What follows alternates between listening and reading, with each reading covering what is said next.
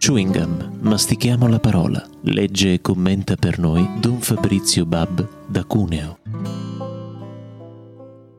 8 agosto, San Domenico. Dal Vangelo secondo Matteo. In quel tempo, mentre si trovavano insieme in Galilea, Gesù disse ai suoi discepoli: Il figlio dell'uomo sta per essere consegnato nelle mani degli uomini e lo uccideranno, ma il terzo giorno risorgerà. Ed essi furono molto rattristati.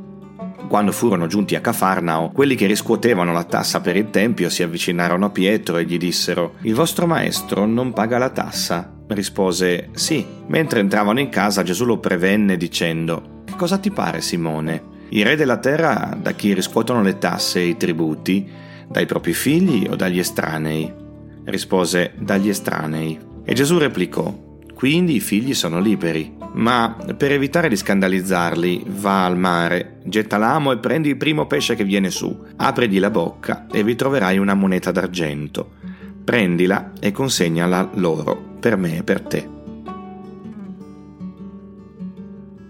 Spesso usiamo questa pagina per ricordarci gli uni gli altri di pagare le tasse ed è giusto e se da una parte pretendiamo da chi eleggiamo di fare delle leggi eque e giuste anche a livello tributario, bene, eh, compartecipare alla società e dunque essere responsabili gli uni degli altri anche sotto questo aspetto è corretto. Ma questa pagina ovviamente eh, va un po' oltre questo discorso perché immediatamente eh, l'indicazione della tassa viene dopo l'annuncio della risurrezione e della morte.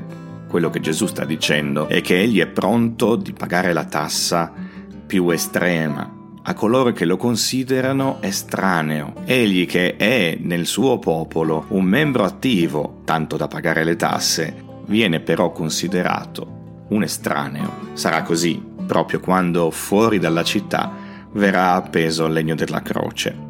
L'annuncio di Gesù è dunque molto pertinente. Cosa sei disposto a dare perché gli altri stiano meglio? Gesù ha livellato questo dono sul massimo possibile. Morirò, ma risorgerò, perché a chi dà la vita, a chi dà tutto, viene restituito tutto. La vita in cambio della morte. Questo è ragionare di Dio